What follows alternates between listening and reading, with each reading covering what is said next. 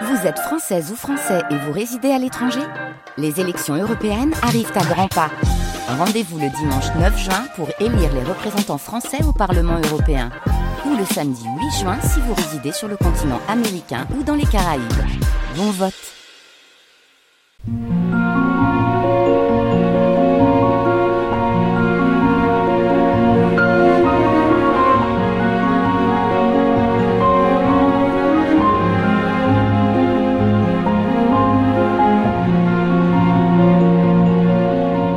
France Culture.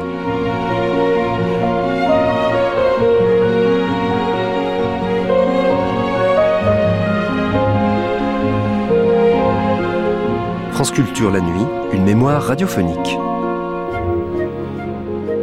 La radio, la transmission sans fil par radiodiffusion, n'est pas née du jour au lendemain.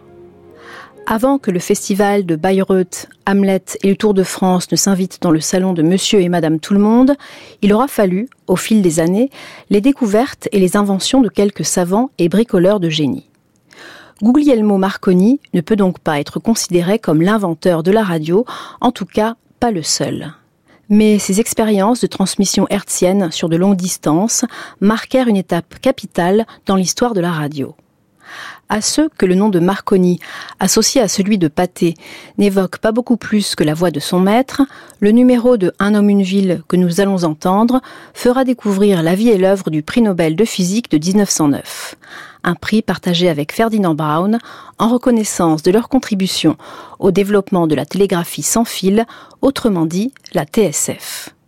Un homme, Guglielmo Marconi, une ville, Bologne, où il était né en 1874 la découverte de la transmission par les ondes, la naissance d'une invention, premier épisode d'une série de trois, une émission de Thierry Garcin, diffusée pour la première fois le 2 mai 1980, avec notamment Pierre Schaeffer et Denia Marconi, fille de Guglielmo, dont Magie de la radio, on peut entendre aujourd'hui la voix dans cette archive.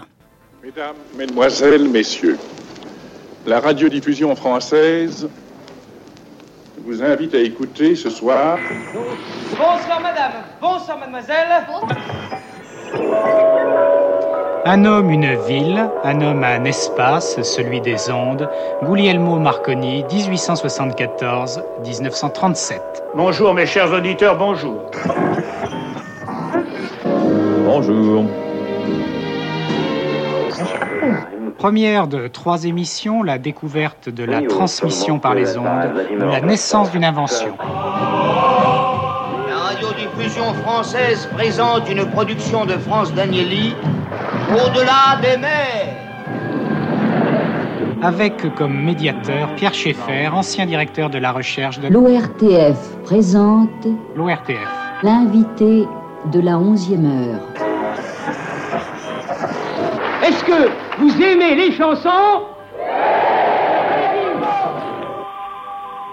Préparation Thierry Garcin, réalisation Jean-Claude Loiseau. Bonsoir et à demain, si vous le voulez bien.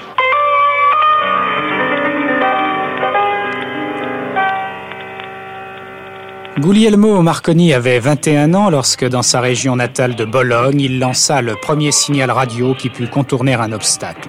C'était au printemps 1895, d'une fenêtre du premier étage de la villa paternelle, il confia aux ondes ses traits et ses points morses qui furent reçus derrière une large butte située quelques 800 mètres plus loin.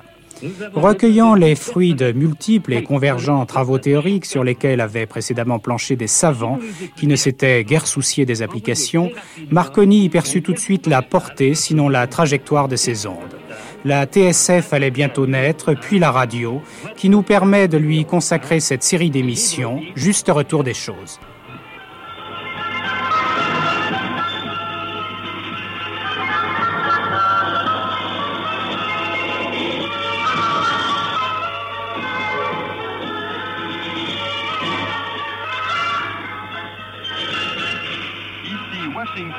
La voix de l'Amérique. Très tôt, parti pour la Grande-Bretagne, qui ne lui était pas étrangère, il assuma sans rechigner son rôle à la fois d'inventeur, on devrait dire aussi de découvreur, mais aussi d'industriel et de commerçant.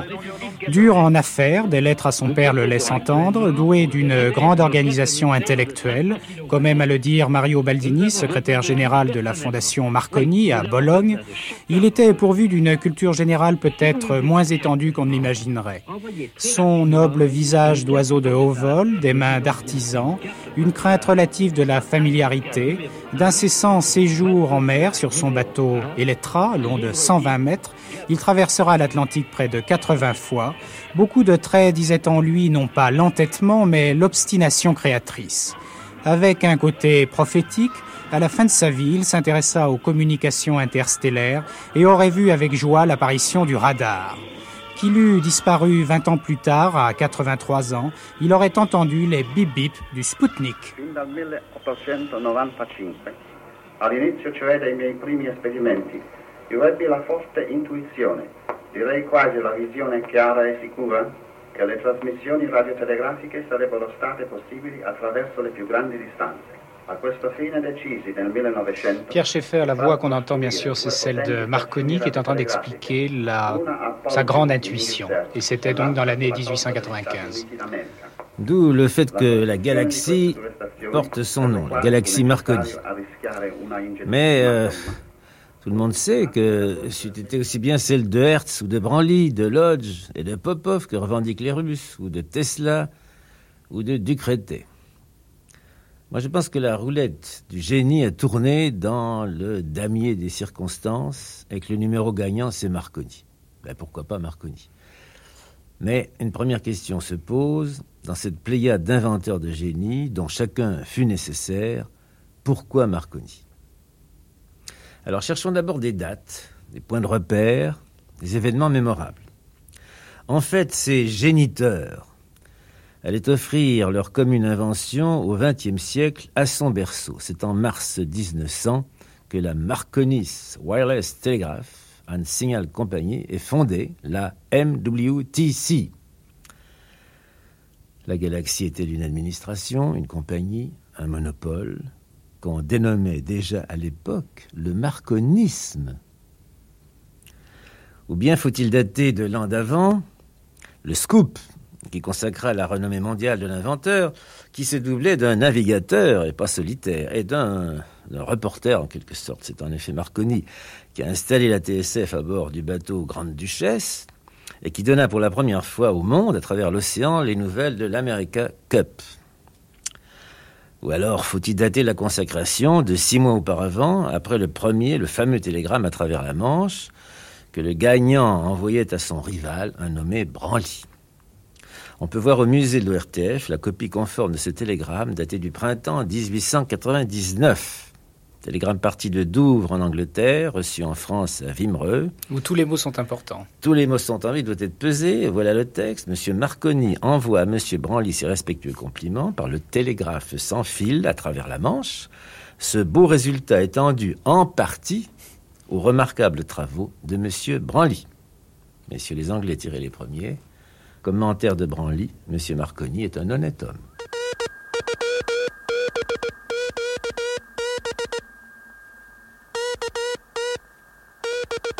À la fois père d'une découverte, la transmission par les ondes dont le brevet de 1900 portera le célèbre numéro 7777, et tuteur d'une invention, la télégraphie sans fil, Guglielmo Marconi se sera lancé dans l'aventure avec une étonnante préscience.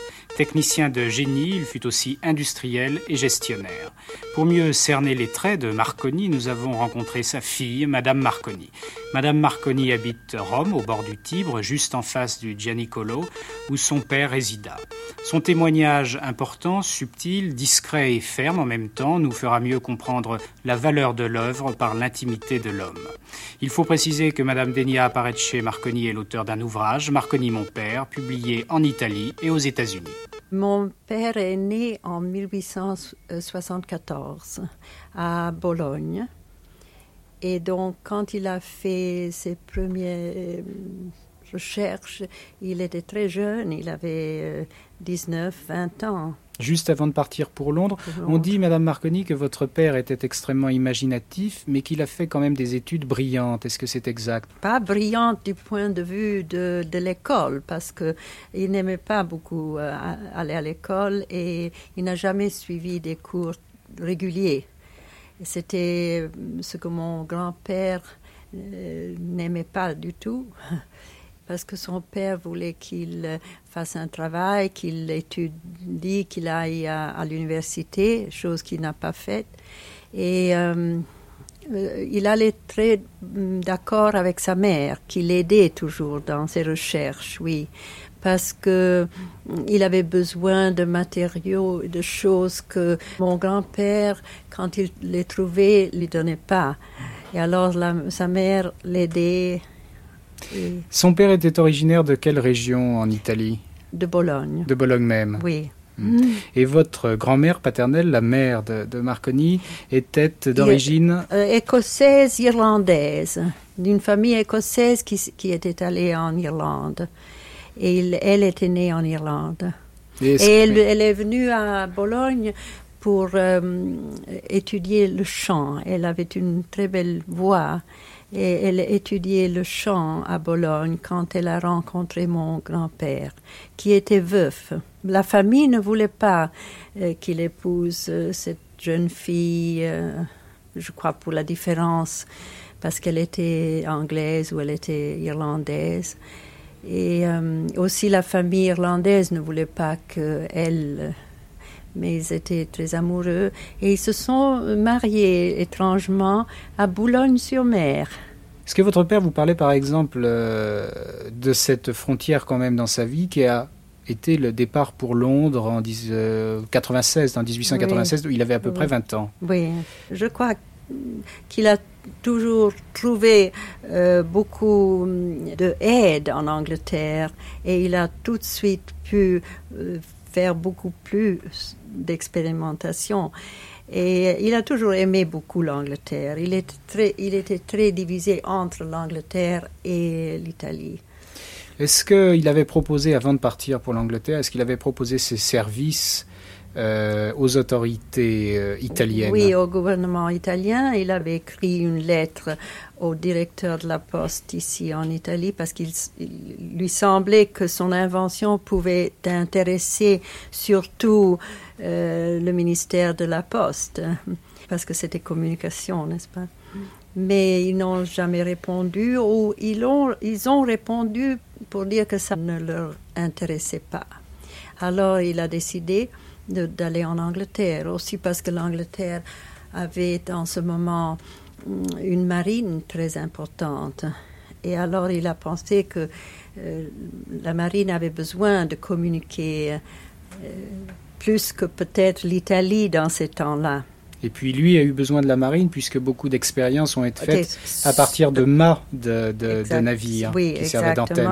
Oui, alors ça a été une raison de plus que l'Angleterre en ce moment était importante pour lui. Est-ce que, par exemple, il avait le sentiment d'avoir été tout de même, d'une part, très précoce dans sa réussite et son intelligence mmh, des, mmh, mmh. ondes, et d'autre part, d'être, si vous voulez, tombé dans le siècle au bon moment? Je veux dire que c'est à ce moment-là, lorsqu'il avait 20 ans, 30 ans, où tout s'est dénoué et où beaucoup d'efforts qui venaient de toutes parts euh, en Europe se sont réalisés, en tout cas.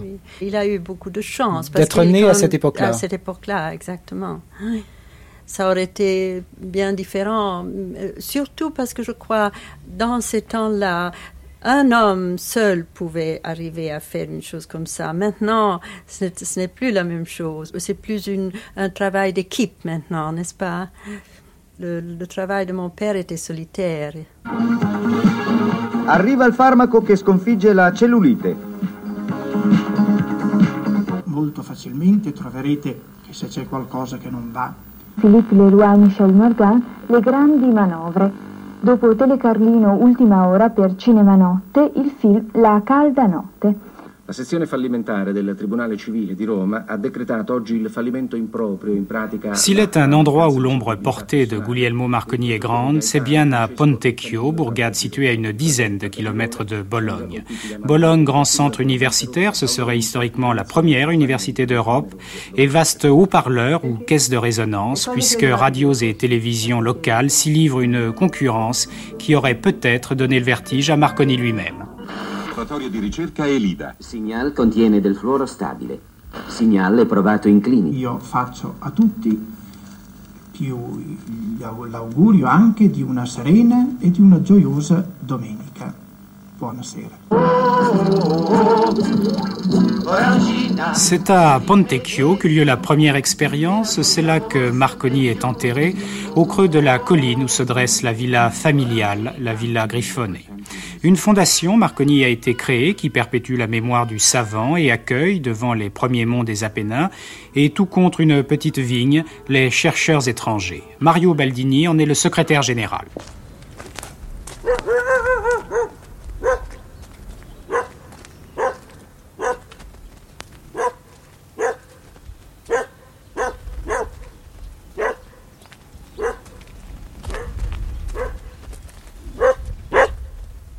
Baldini, on est exactement devant la, la maison donc, de Oui. Marconi, où Oui. il a passé toute une partie de sa jeunesse.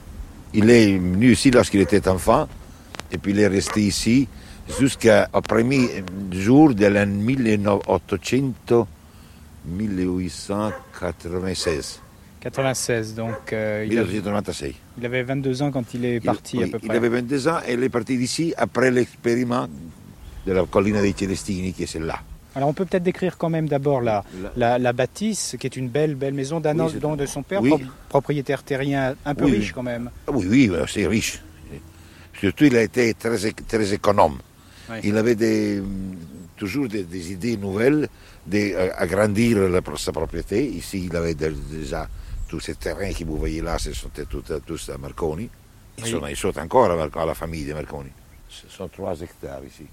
D'ici en bas, pour, pour, où il y a les tombeaux.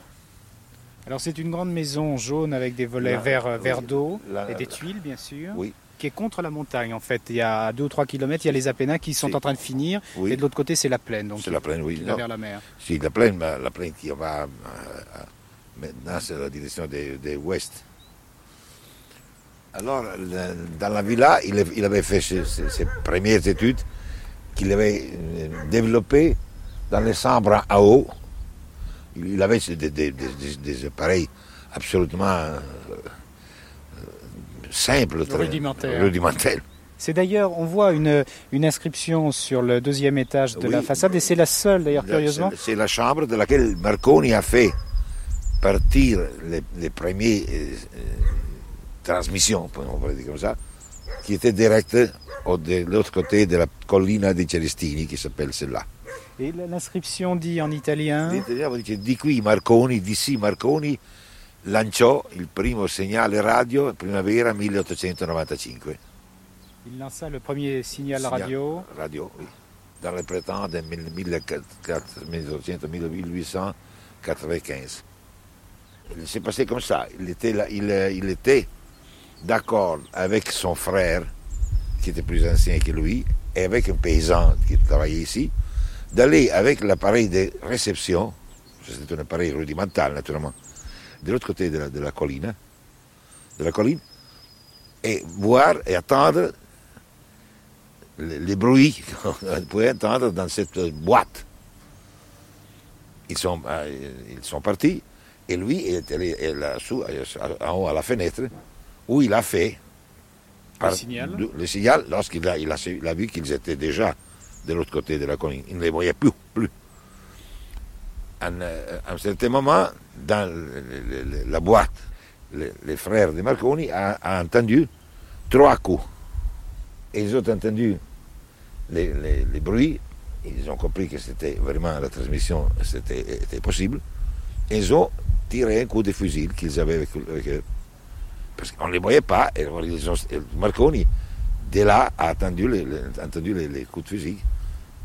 Et c'était la première transmission, Est-ce que, est-ce qu'on avec, avec des, de- de- des obstacles C'est une grande différence. C'est-à-dire, avant, jusqu'à ces heures-là, les transmissions venaient, se vérifier directement. Et on, on, pouvait se voir. C'est quand même un, trait de génie aussi d'avoir vu tout de suite, à partir de cette expérience, tout ce qui pouvait en découler. Il a, tout, de suite, euh, tout de suite, il a compris ça. Parce que vous savez, euh, moi je crois que c'est le bonheur de Marconi, c'était de n'être pas subissato, submergé par la science officielle, qui est naturellement toujours ce qui vous arrête dans les études. Alors ça lui a permis d'avoir le courage de faire euh, des choses que personne ne croyait pas possibles. Il signorino mi disse, lo vedi questo martelletto?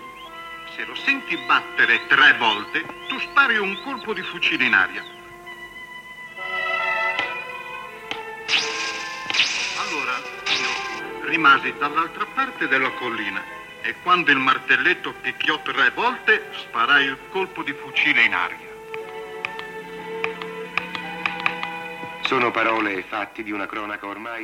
Autrement dit, après cette expérience, dont nous avons quelques échos lointains, un peu, gris mais touchants, l'élève ingénieur Marconi a égalisé le score de ses prédécesseurs. Et rappelant qu'il a 21 ans, il lui reste donc 4 ans pour arriver en tête. Et avant de décrire le sprint, il faudrait décrire le peloton.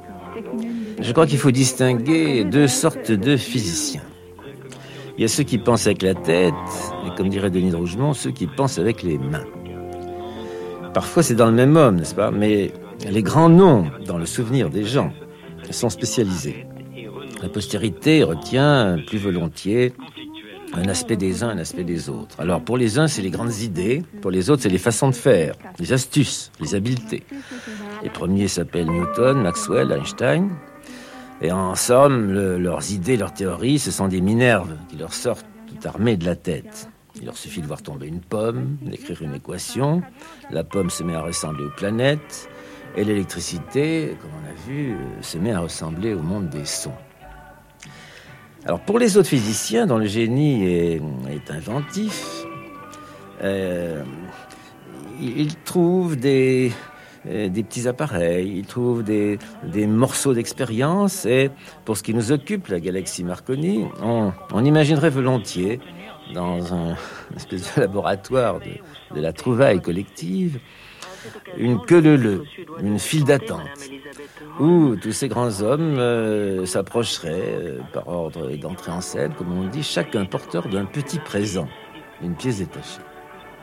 Alors ils sont plusieurs, et, par ordre d'entrée en scène, regardons ce qu'ils tiennent dans leurs mains.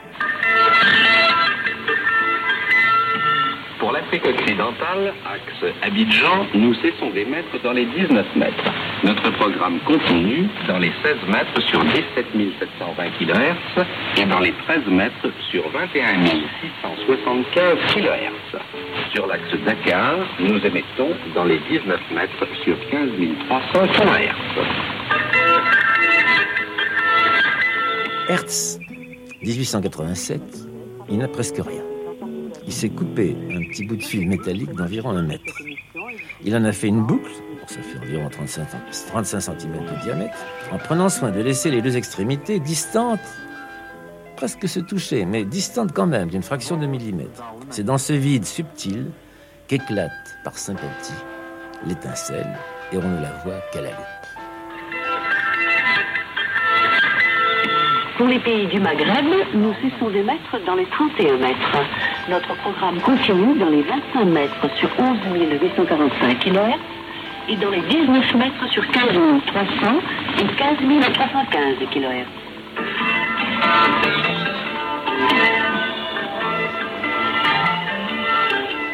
L'accessoiriste suivant, tout le contraire. C'est Tesla. C'est un croate, n'est-ce pas, qui passe euh, d'Europe centrale à New York, euh, séjour à Strasbourg. Alors il faut se représenter tout à fait autrement que Hertz. Ses présences sont gigantesques. C'est pas le petit bout de fil de fer, c'est une énorme bobine d'induction. Il faut quatre hommes pour la pousser. C'est le père putatif des émetteurs géants. Euh, Hertz travaille dans les petites longueurs d'onde qui se réfléchissent sur un, sur un bouclier, n'est-ce pas, sur, sur, une cymbale. Mais Tesla s'offre des longueurs de plusieurs kilomètres. Et ce dont il rêve, c'est pas du tout de transmettre des signaux morses. C'est insuffisant pour Tesla. Lui, il veut transmettre carrément l'énergie à distance. Il veut transmettre des kilowatts. Accessoirement, euh, il ne dédaigne pas de jouer avec les ondes amorties, avec les éclateurs, et quand même, il se, franchit une longueur de, de 35 km en 97, n'est-ce pas? Donc deux ans avant la traversée de la Manche par le, le fameux télégramme de Marconi, sur des longueurs d'onde de 150 mètres. Voilà, c'est donc Tesla qui bat les records de Marconi. La preuve en est que la compagnie Marconi sera obligée de racheter les brevets, comme d'autres brevets d'ailleurs. Reste à expliquer l'échec social de Tesla. Avait-il vu trop grand, trop vite, ou poursuivi deux rêves à la fois, qui est de transmettre l'énergie, c'est-à-dire des kilowatts pour faire marcher les machines, et puis cette énergie subtile et légère, l'énergie faible, mais qui, sert à transmettre l'information. C'était quand même deux buts très différents. Était-il un mauvais gestionnaire? Il a englouti quand même les 150 000 dollars de la banque Morgan pour réaliser une liaison atlantique prématurée. Alors cette folie des grandeurs, il faut bien noter chez Tesla qu'elle s'accompagne d'une modestie personnelle, puisqu'il refuse en 1912 de partager le prix Nobel avec Edison. Et Tesla, homme d'application, comme d'ailleurs Marconi, s'humilie devant l'inventeur d'un nouveau principe. Il dit Je ne veux pas avoir le prix Nobel avec un, moi qui ne fais que de l'application, avec un inventeur de principe. Très beau.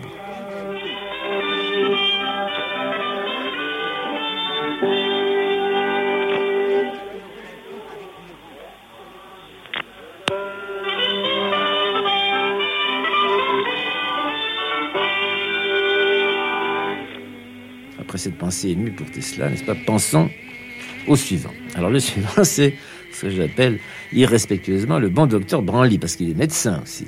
Et il est médecin, dit sa biographie, parce que la physique ne paie pas. Il est agrégé de physique, mais pour augmenter ses revenus, n'est-ce pas, il s'est fait docteur. Alors le bon docteur Branly, il apparaît comme l'accessoiriste typiquement génial. Tout comme Hertz portait sa petite spire, le docteur Branly apporte son petit tube, un petit tube en verre que, que j'aimerais imaginer qu'il avait chippé à quelques laboratoires de biologie. Dans ce tube de la limaille. Qu'est-ce que vient faire un petit tube en verre avec de la limaille dans ce bazar des ondes? Eh bien, c'est que quand au voisinage de l'éclateur, les petites limailles qui ne conduisent pas le courant, d'habitude, se mettent à conduire le courant. Bon, explication simple, puisqu'il y a des petites étincelles par Saint-Petit, il y a des petites étincelles dans la limaille, ça fait des petites soudures, mais elles sont fragiles. Et après avoir donc euh, s'être ressoudée, la limaille ne peut plus servir à rien. Mais il suffit de taper dessus. Alors toutes les petites, toutes les petites soudures de la limaille se cassent et la limaille redevient apte à être ressoudée par le deuxième signal. C'est-à-dire que ce qu'on va appeler un cohéreur, ou de manière plus savante le radioconducteur, ne fonctionne qu'une fois et il faut le décohérer, il faut taper dessus. Donc, tous, ces messieurs avec leurs accessoires incroyables, cette espèce de, de marché opus, non seulement le petit tube de limaille de M. Branly est capital, mais, détail vraiment piquant et, incroyable, il faut taper dessus chaque fois qu'il a servi pour qu'il resserve. Je suis heureux de saluer ici la naissance de la Corporation de la télégraphie sans fil. Pour la première fois aujourd'hui, nous voyons grouper tous les artisans de la radio, aussi bien manuels qu'intellectuels, chercheurs, techniciens, compositeurs, auteurs, artistes, journalistes, simples auditeurs. Parmi ces artisans, il est même des héros, ces admirables radiophonistes de l'aviation, de la marine, de la guerre. Non contents d'être unis, les artisans de la radio ont voulu avoir une âme commune. Or, c'est de toute cette âme qu'ils s'inclinent et que je m'incline avec eux devant Notre-Dame de Bonne Nouvelle, patronne de la radio. Alors nous autres Français, nous aimons bien euh, présenter Branly comme notre grand inventeur. En effet, c'est une pièce maîtresse parce qu'ils ont été beaucoup, ils ont été plusieurs, n'est-ce pas, à, penser aux antennes, aux prises de terre, euh, les antennes supportées parfois par des ballons sondes, etc. Ils étaient plusieurs. Mais il y a, il y a pour le cohéreur, pour la Lima, il y a que Branly. Bien, qu'est-ce que dit Branly Il dit à la Société française de physique, en 96, Je n'ai aucune prétention à les découvertes de la télégraphie sans fil, puisque je n'ai jamais songé à transmettre des signaux. De sorte que Branly, homme de laboratoire, se concentrait sur sa limaille, s'intéressait avant tout à ce qu'il appelait déjà les contacts imparfaits, ce qu'on va appeler les semi-conducteurs, n'est-ce pas? Et il va jusqu'à refuser, lorsqu'on lui demande d'être le conseiller de la compagnie Marconi. Je trouve ça très fort, très étonnant.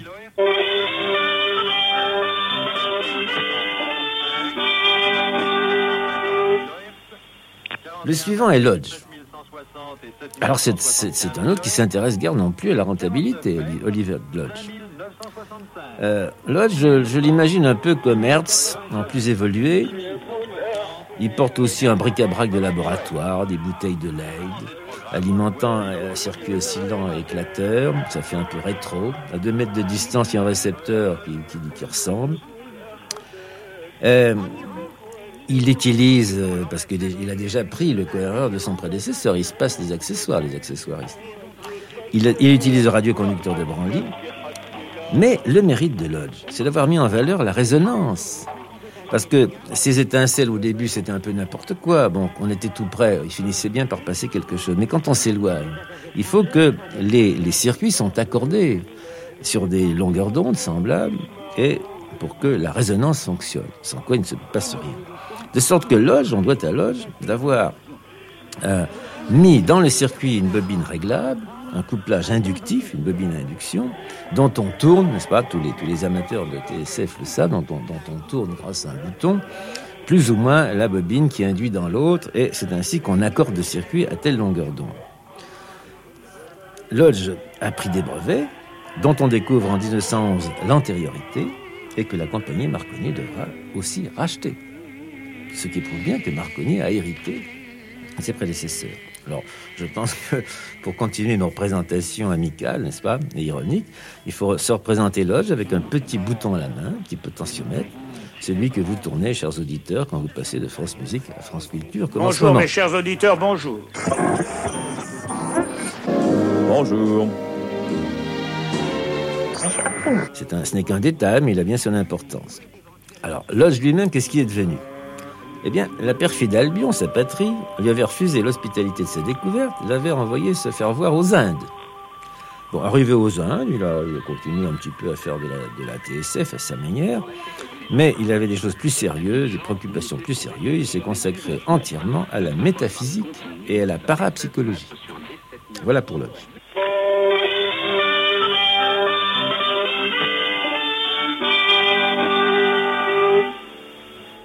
Alors vient Popov, c'est pas, le grand Popov, grand par la taille en tout cas, qui reprend à son compte les travaux de Branly et de Lodge. Il enseigne la physique à l'école des officiers torpilleurs de la marine russe à Kronstadt. Et c'est bien lui qui, en 95 et 96, donc tout à fait synchrone avec Marconi, parce que tout ça se tient comme dans une course, dans un mouchoir de poche, pas il réalise, on peut dire le premier, euh, la première expérience de télégraphie sans fil. C'est-à-dire que c'est le premier qui introduit un signal morse et qui fait passer un message. Et ce message est tout à fait touchant. Le 24 mars 96, il envoie deux mots, Heinrich Hertz.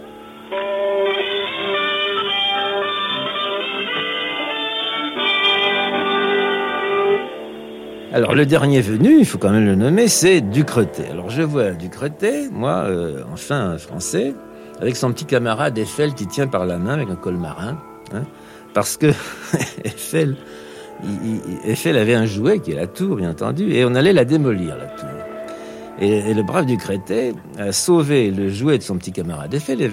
Eiffel avait construit la tour Eiffel, c'est entendu, mais on ne savait pas du tout à quoi ça servait la tour Eiffel, sauf à l'exposition.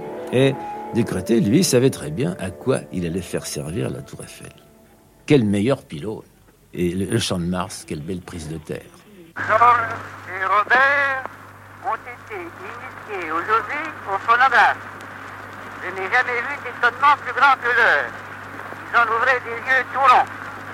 Et se demandaient où pouvait être caché le bonhomme qui parlait ou qui chantait si bien.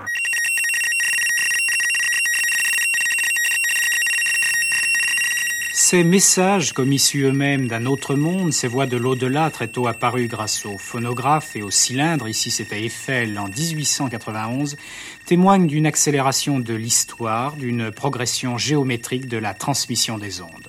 Au cœur de la Maison de Radio France, à Paris même, le musée de la radio fait saisir en quelques galeries et grâce à de nombreux et pittoresques souvenirs la magie de cette équipée hertzienne. Nous y avons rencontré Roger Herbeau devant une grande photo où l'on voit Eugène Ducretet et ses machines au haut de la tour Eiffel. C'est en 1898 que pour la première fois, euh, un message télégraphique par les ondes a passé au-dessus de la capitale à Paris. Et même, ça a été le premier message par les ondes transmis en France. Entre donc euh, les deux points, c'est le Panthéon. entre la Tour Eiffel et le Panthéon. On a une photo qui est une photo authentique où on voit trois manip deux, deux oui, cette photo est une photo authentique. Ce que, ce que l'on voit là, au sommet de la Tour Eiffel, c'est un, un, gardien de la Tour Eiffel qui tourne le dos. Qui regarde le panorama. Qui regarde le panorama et qui ne se rend certainement pas compte du tout de l'importance primordiale de l'expérience qui est en train de se dérouler. Et puis sur une petite table, alors on peut est-ce qu'on peut essayer de décrire Alors sur une petite table euh, en redingote, devant euh, un appareil de réception un appareil d'émission, euh, c'est Ernest Roger. Ernest Roger qui était le collaborateur direct d'Eugène Ducretet. Et Eugène Ducretet, lui, se trouvait au Panthéon. Nous avons ici sa photo. Et nous avons sa photographie à côté du, du récepteur, voyez-vous, d'un des récepteurs qui a servi. Et vous pouvez, constater que le récepteur qui est en dessous, qui nous a d'ailleurs été confié au musée de Radio France par le petit-fils de Eugène Ducretet, est exactement le même, c'est le, le numéro 2. C'est pas le numéro 1, c'est le numéro 2. Le numéro 2. Alors on voit d'ailleurs, il est en train de de tenir une. Qu'est-ce que c'est exactement ah Il tient simplement un ruban. un ruban de télégraphe morse. Vous voyez, le, le récepteur recevait le message euh, et le recevait à l'aide du toujours à l'aide du cohéreur de Branly. Vous le voyez, c'est ce petit bâton noir là qui se trouve euh, devant, c'est un cohéreur de, de Branly. Et ce message actionnait un télégraphe morse qui, au lieu d'être actionné par le fil, était actionné par la sans fil on avait coupé le fil. on, a, on, a, le texte et la transcription du, du morse en, en alphabet. Sacré-Cœur, Église Sainte-Anne de la Maison Blanche. Ah oui, alors ceci, Église Sainte-Anne, c'est autre chose. C'est le télégramme de la deuxième liaison. Car évidemment, l'histoire retient la date, cette date du 5 novembre 1898, parce que c'est là que pour la première fois, il y a eu cette, cette liaison. Mais en réalité, là c'était une liaison de 4 km. Un mois plus tard, il y avait une liaison que faisait Eugène Ducretet entre le Sacré-Cœur de Montmartre et l'église Sainte-Anne qui se trouve rue de Tolbiac. Il y avait une liaison de 7 km. Et ensuite, Ducretet a fait diverses euh, liaisons. La marine s'est intéressée à ses travaux. Et il a fait des liaisons en mer de 22 km, de 40 km. Et euh, il y a même là un, texte de télégramme que Ducretet a envoyé au lieutenant de vaisseau Tissot, et il lui disait, euh, et c'est concluant, etc., bon, dites à ministre que nous ferons aussi bien que les Anglais avec crédit. et les Anglais, eh bien les Anglais c'était Marconi. Roger Herbeau, une autre vitrine, là aussi un appareil historique. Il s'intitule Récepteur multisystème avec avertisseur automatique. Ah oui, alors ça c'est un récepteur d'amateur. C'est un récepteur d'amateur qui nous a été confié et qui a été donné au musée de Radio France par son constructeur qui vit toujours, qui est M. Veil. Et euh, une grande planche en bois d'un de, demi-mètre. Cela a été fait en 1912. Et c'était un récepteur multi. Pourquoi? Parce que euh, le constructeur amateur avait centralisé là-dessus, si vous voulez, euh, tous les systèmes de réception connus à l'époque. Il y avait euh, le, donc le, fameux cohéreur de Branly. Il y avait également le détecteur électrolytique que le général Ferrier avait mis au point en 1900. Et il y avait la galène, la célèbre galène qui a été mise au point, elle, en, 1910 par l'américain Picard. Ce n'est jamais qu'un cristal de sulfure de plomb que l'on trouve partout. Il y a même ah. une petite sonnette, alors c'est... Alors voilà, ce qui se passait. Lorsqu'il y avait une émission, parce que les émissions de radio n'étaient pas très régulières, eh bien, le cohéreur de Branly devenait conducteur et la sonnette se mettait à sonner. Alors, notre radio amateur savait qu'il y avait une émission et il allait ensuite décrocher son, écouteur et il écoutait du télégraphe morse, car ce n'était que cela à cette époque-là. Et puis cet appareil était là, et puis un beau jour, en décrochant son écouteur, avec grâce à, en, utilisant la galène, ce monsieur a entendu du violon. La tour Eiffel se mettait à faire de la phonie.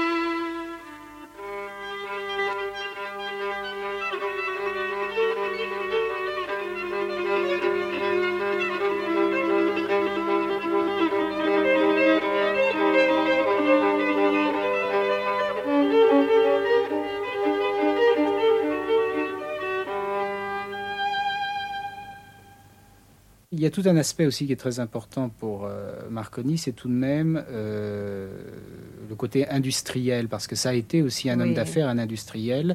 Et il a tout de suite vu un certain nombre d'applications sociales, bien sûr militaires, bien sûr euh, pour les communications, les postes, mais aussi sociales de son invention. Oui, il a été aussi homme d'affaires, mais on ne peut pas dire que hum, il était plus, plus que tout rechercheur vraiment.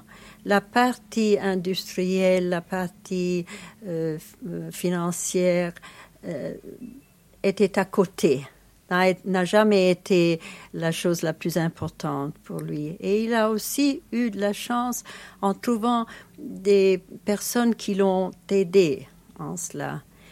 Par exemple, direct, parce qu'il a tout, il a tout de suite formé une compagnie.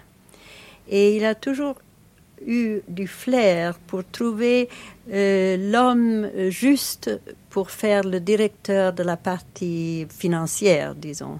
Une grande intelligence, est-ce que c'était un homme curieux des êtres? Je veux dire, est-ce que pour un être très organisé, qui vivait dans le monde scientifique et dans le monde également donc euh, industriel, commercial, est-ce qu'il était très curieux des hommes? Autres Oui, ah, oui, oui. Il, faisait très facilement amitié. Je dois dire que quand il est jeune, il avait ce pouvoir de communication et de, de faire des amitiés. Euh, plus tard, peut-être, il a perdu cela.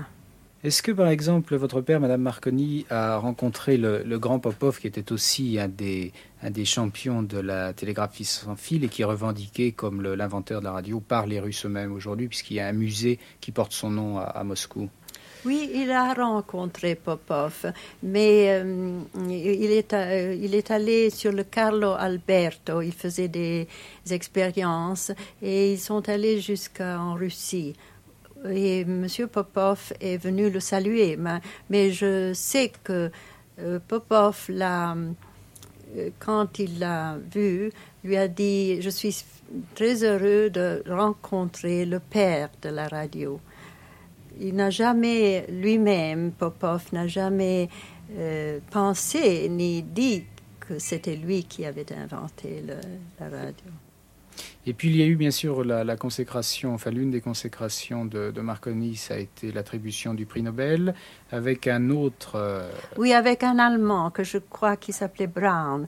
Mais je ne crois pas que mon père au commencement euh, pensait que c'était juste parce que il pensait que ce Brown n'avait pas fait euh, beaucoup.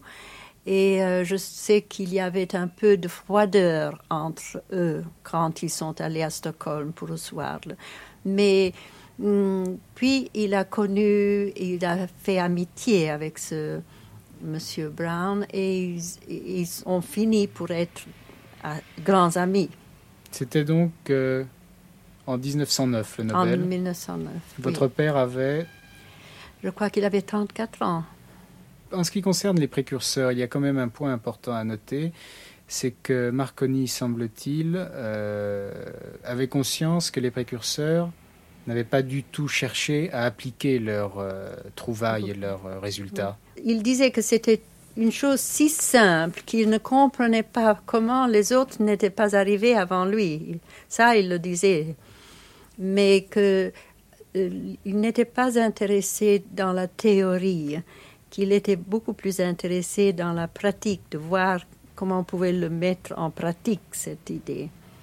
Parce qu'on on disait que les ondes courtes, par exemple, euh, n'étaient pas très intéressantes. très intéressantes. Et cela l'intéressait beaucoup, surtout au, au commencement. C'était hum, pour sauver les vies humaines. Et les navigateurs étaient tellement isolés une fois. Et la radio leur donnait le contact avec le monde. Le Titanic a été, euh, bien sûr, il est passé par le fond, mais tout de même, il y a eu ce fameux SOS qui a été lancé. On a recueilli, je crois, peu de survivants, mais grâce à la radio. Enfin, disons à la télégraphie oui, sans fil. Oui, oui. Votre père en parlait de cet épisode? Ah oui, beaucoup, beaucoup. Il grande transatlantico inglese Titanic andò a cozzare contro un iceberg.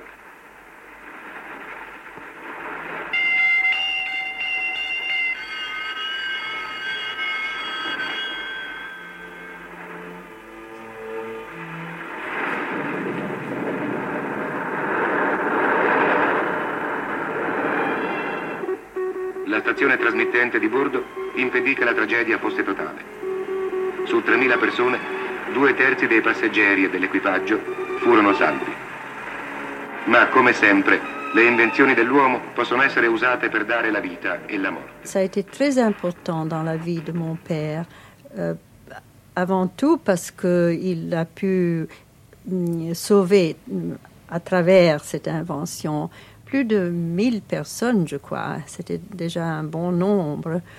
Et euh, aussi parce que ça a apporté au monde l'importance de cette invention.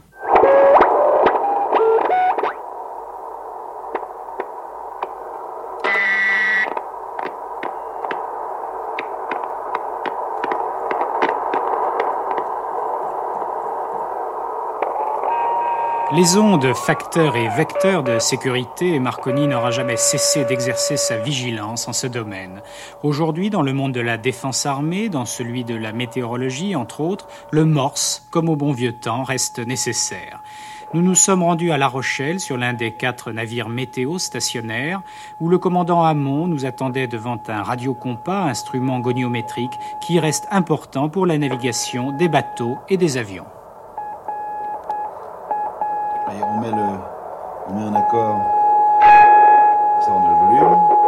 Ici, vous avez la rectification du signal, si vous voulez. Voyez, là, je le dérègle, là, il est réglé. Et alors après, on, choisit celui des signaux, parce qu'il y a deux possibilités, comme dans les radios, à toujours à 180 degrés près. Alors, on choisit celui. Voyons, on a des moyens voilà, là, l'angle. Et alors là.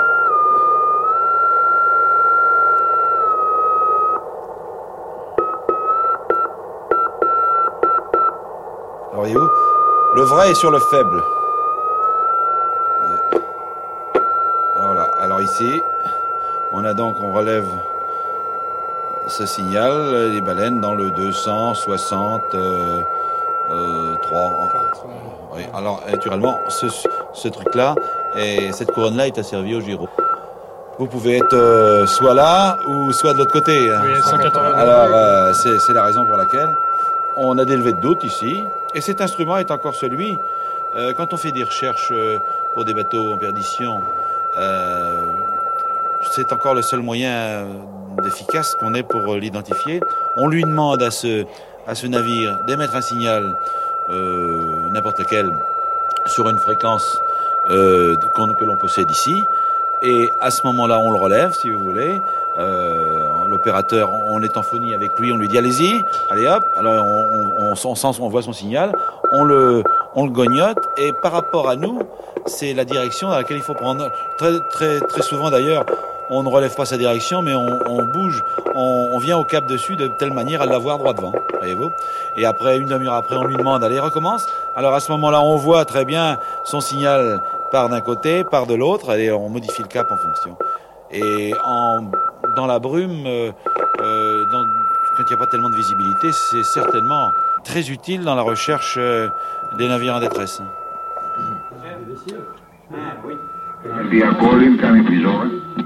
Alors là, on est sur 16, là. C'est le canal de sécurité de la VHF. Et... Oh, maybe, but it's not sure. C'est le bureau du port, la palais, j'écoute. Voyez-vous, ça c'est le bureau du port euh, qui est en liaison avec le pilotage. Voilà. Alors, euh, c'est sur ce, sur, sur ce canal que se font tous les appels. C'est un peu le rendez-vous, si vous voulez. Et après, suivant les besoins, on dégage sur une autre fréquence. Alors, euh, voyez, généralement, le pilotage, lui, il appelle. Quand un bateau arrive à La Rochelle, il, fait son appel sur 16, il appelle, vous tenez pilote Charente, pilote Charente, vous entendu Tout à l'heure on va entendre pilote la palisse, pilote la palisse, et ici euh, tel navire, euh, et alors ils demandent ce qu'ils veulent, soit rentrer en relation avec le port, soit avec le pilotage, et à ce moment-là, ils dégagent. Ça c'est la, c'est la fréquence qui est la plus vivante, naturellement. Et avec la VHF, d'ailleurs avec d'autres zones, mais avec la VHF, on, on peut aussi basculer sur un réseau téléphonique PTT ah oui, alors euh, euh, maintenant, naturellement, euh, on peut appeler des stations comme Saint-Lys. Euh, sur onde courte, il n'y a aucun problème. On finit par, on a maintenant une qualité de, de transmission qui, qui, qui, équivaut à celle d'un téléphone à terre. Hein. Très souvent, quand on téléphone comme ça avec ma femme, ma femme me dit mais tu as l'impression d'être tout près et bien souvent on, on se trouve dans l'océan Indien ou, ou n'importe où. Hein. Charlie, Commandant Hamon, vous êtes le capitaine donc de ce Francin, euh, en tout cas d'un navire météo stationnaire. Oui, celui-là. 10, 2 fois 5, 10. Ok. Alors vous, en tant que marin, vous avez aussi une autre mission qui est une mission, on pourrait simplifier en disant que c'est une mission de sécurité par rapport aux autres bateaux. Oui, euh, ces bateaux, aux gens de la mer. oui, on fait, font, en somme, euh, une, une, assistance assez constante et, et, à, et, à, mon avis très efficace dans cette zone. Et je vois même avec les courses. Euh, avec les courses transat, vous savez, qui se multiplient, voire même euh, les expériences solitaires où euh, on intervient euh, très très souvent. Hein. La, la, dernière transat en double, euh, commandamment, on a vu d'ailleurs que les, la radio était importante puisque les, finalement les, les, concurrents sont arrivés très près les uns des autres après je ne sais pas combien de jours de mer mmh. euh, au port, enfin à l'arrivée. Vous-même, il vous est arrivé donc lors de cette transat en double de porter assistance directement à l'un des bateaux. Euh, oui, on portait assistance. Euh, L'assistance la plus caractéristique et la plus importante a été celle qu'on a portée au Charletti, qui était un, c'était le plus grand, le plus grand trimaran du monde, je crois, hein, autant que je me rappelle. Ils s'identifiaient comme ça. C'était un bateau euh, très important, et ils avaient cassé leur euh, euh, un des bras de, de, de, de leur flotteur et ils étaient vraiment en perdition. Et ils avaient adressé, disons, ils, sur la fréquence de détresse de la phonie qui est euh, 2182, mais euh, personne dans la portée, si vous voulez, de ce bateau-là ne, ne, pouvait les entendre. ne pouvait les entendre. Et c'est notre radio, qui, du fait que nous, nous faisons une, une veille radio permanente, c'est ce qui est un peu très important. On le fait euh, parce que, disons, il faut envoyer des bulletins météorologiques euh, constamment, mais on le fait aussi parce que, euh, par la même occasion, on, le, on, fait surtout de la sécurité en même temps. Hein. Et ce sont des veilles, on veille euh, aussi bien le 500 kg cycle que le 23, 21, 82, que que le 23-21 quelquefois quand on sait qu'il y a des pêcheurs dans le coin qui ont besoin de communiquer. En somme, on fait une couverture très efficace au point de vue veille sécurité. Et alors pour en revenir au Charletic, euh, cette soir midi, autant que je me souvienne, le radio m'alerte que on avait une détresse sur euh, 2182. On a réussi à rentrer en contact avec le Charletic, il nous a expliqué tout. On a fait route sur eux et on a surtout, euh, on, a, on a fait le branle-bas à tout le monde dans le coin. On a alerté euh, le Conquet Radio, je crois le Crossa et tel aussi avait été alerté. Le Crossa a dû aussi sec rentrer en communication avec les Anglais qui, qui, ont dans, qui étaient ensemble les plus proches, si vous voulez, du point de, de détresse. Et je crois que dans les deux heures qui ont suivi, il y a eu un avion qui a réussi à détecter le, le. Oui, puis j'imagine quand même, commandant Hamon, que vous êtes prisé aussi bien que stationnaire, et peut-être à cause de votre euh, fixité, vous êtes prisé euh, par le fait qu'il y a simplement un médecin à bord aussi. Alors, euh, là aussi, les ondes interviennent par VHF. Ah, on donne très fréquemment des consultations médicales. Comme on fait une veille permanente, euh, on est disponible 24 heures sur 24 euh, pour ces choses-là. Et euh, je dois dire que beaucoup en profitent et on est content de, de rendre service. Et, ça, c'est une chose très importante. Du fait qu'on ait trois radios, si vous voulez. On a une couverture de 24 heures que ne peut pas avoir un bateau normal, marine marchande, parce que le radio est seul, il fait donc 8 heures d'écoute par jour, et autrement, il confie son écoute à une auto-alarme. Seulement, le 2182 ne réagit pas sur l'auto-alarme, malheureusement. Quoi.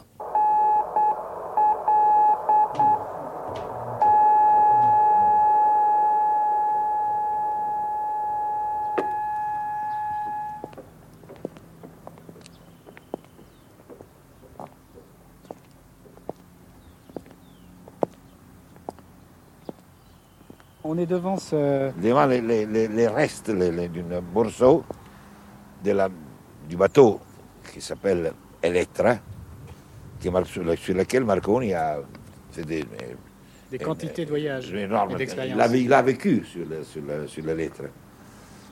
Mario Baldini à la Fondation Marconi de Bologne. Pendant ses voyages, il est allé à Fiume. Fiume, c'était là qui la, fin, à la fin de la guerre de 1915-18. La constitution de Fiume de D'Annunzio. Oui, oui D'Annunzio était. On avait encore décidé ce qu'on pouvait en faire, mais D'Annunzio, qui était un, patriote, il était un peu, fou, il est, il est, allé à Fiume, il s'est placé là, et alors Marconi est allé le, le visiter, parce que tous les Italiens étaient enthousiastes de, de, et alors l'annonce qu'il a reçu, et qui était, vraiment un euh, exceptionnel littéraire. personnage. personnage. Il était fou complètement, il était un personnage, pourtant. A dit cette phrase che si è mis lassù, la candida nave che naviga nel miracolo e anima i silenzi e terre del mondo, le navire blanc qui navigare, navigare c'est, c'est nager, nel miracolo, dans les miracles, c'est quelque chose de miraculeux. C'est que... Et anima i silenzi terri e donne une âme au silence etere dell'etere del mondo. Quindi c'est une phrase vraiment, dette en italiano, très, très significativa. C'est une partie du bateau, une partie de la coque? Exact. Assez large, puisque quoi, ça fait euh, ah oui, une dizaine de mètres de, oui, de large C'est un bateau assez, assez, important. Qui faisait 120 mètres de long, le bateau, d'ailleurs. Si, si. Oui, un énorme bateau. Alors, nous avons, euh, on nous a envoyé ces, ces, ces morceaux-là. Et c'est moi qui s'est dit, mais, mais, mais c'est un, morceau d'un bateau, nous le mettons dans l'eau. Et alors, nous avons fait cette, espèce de piscine. Petit bassin. Petit bassin qui, dans lequel euh, on ne pouvait pas la plonger dans l'eau parce qu'elle aurait fini pour se détruire. Mais qui, qui avait acheté au début ce, ce navire pour les expériences Qui était la... un, un, bâtiment absolument énorme? Alors je vous dis, la lettre était les, les bateaux personnels du euh, prince héritier d'Autriche. Et, et, naturellement, la, lorsque la guerre, je vous parle de la guerre, la grande guerre, la guerre de 1915-18, lorsque la guerre est finie, le bateau est devenu preda bellica, c'est-à-dire prise de guerre. Prise de guerre. On l'a vendu au meilleur offrant. Et Marconi l'a acheté. C'est lui qui l'a acheté Lui, personnellement. Et puis après, il a eu tous les, tous les gens qui étaient sur le bateau qui étaient choisis par lui.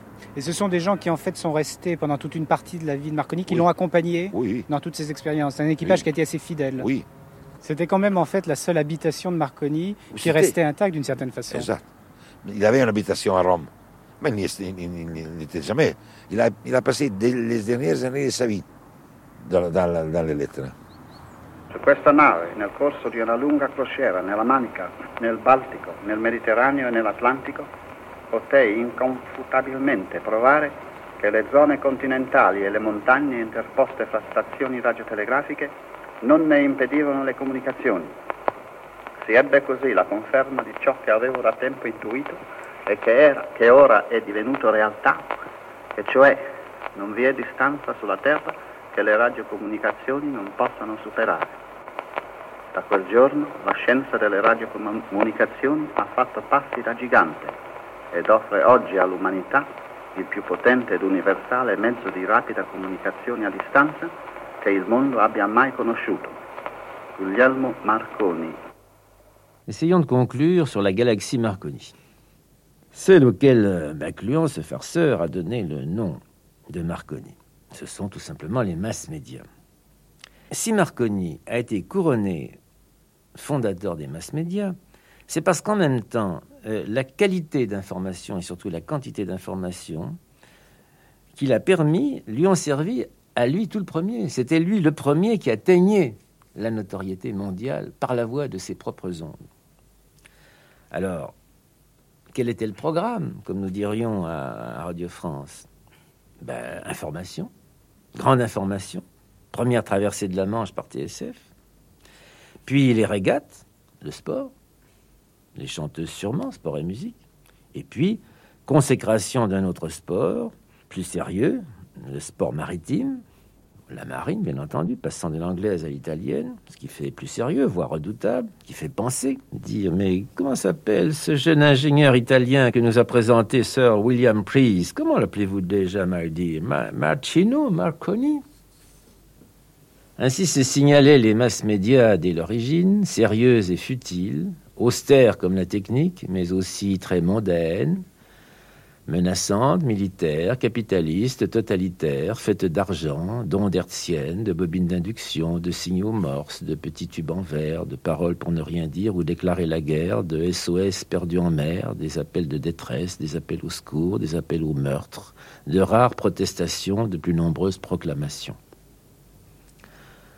Oui, vraiment, entre les régates de Kingston et le sauvetage du bateau phare, entre le télégramme à Branly et la faveur de la reine-mère, Marconi avait bien mérité de la patrie humaine, que ces ondes, certes, hélas, n'allaient pas rassembler, mais vouées à bien d'autres folies.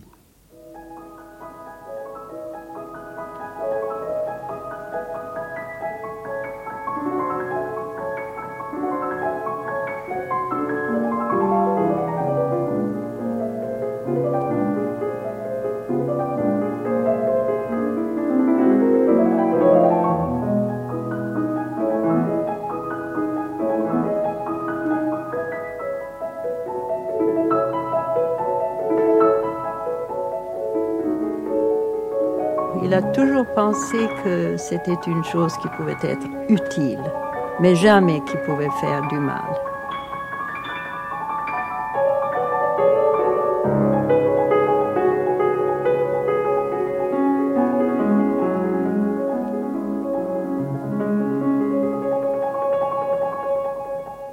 Souvent, il disait qu'on parlait trop.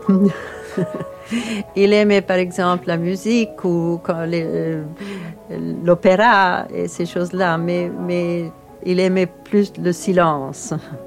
Il disait souvent que c'était dommage qu'on avait, qu'il avait rompu le silence du monde.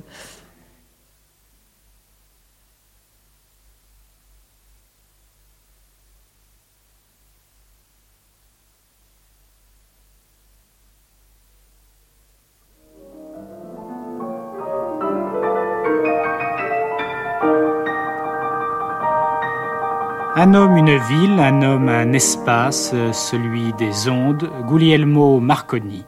Première de trois émissions, la découverte de la transmission par les ondes ou la naissance d'une invention avec comme invité Pierre Schaeffer, ancien directeur de la recherche de l'ORTF, Mario Baldini, Fondation Marconi de Bologne, et Madame Denia Parecce Marconi. Préparation Thierry Garcin, réalisation Jean-Claude Loiseau, prise de son Gilbert Arnold et Francis Parus, mixage Claude Massé et Raymond Hanna.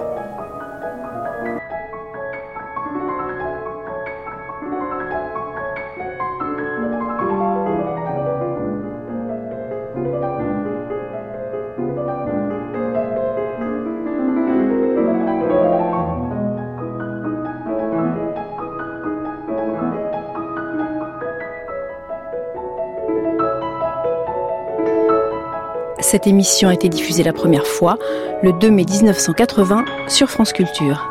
À suivre. Vous pouvez la télécharger et la réécouter à la page des nuits sur le site franceculture.fr.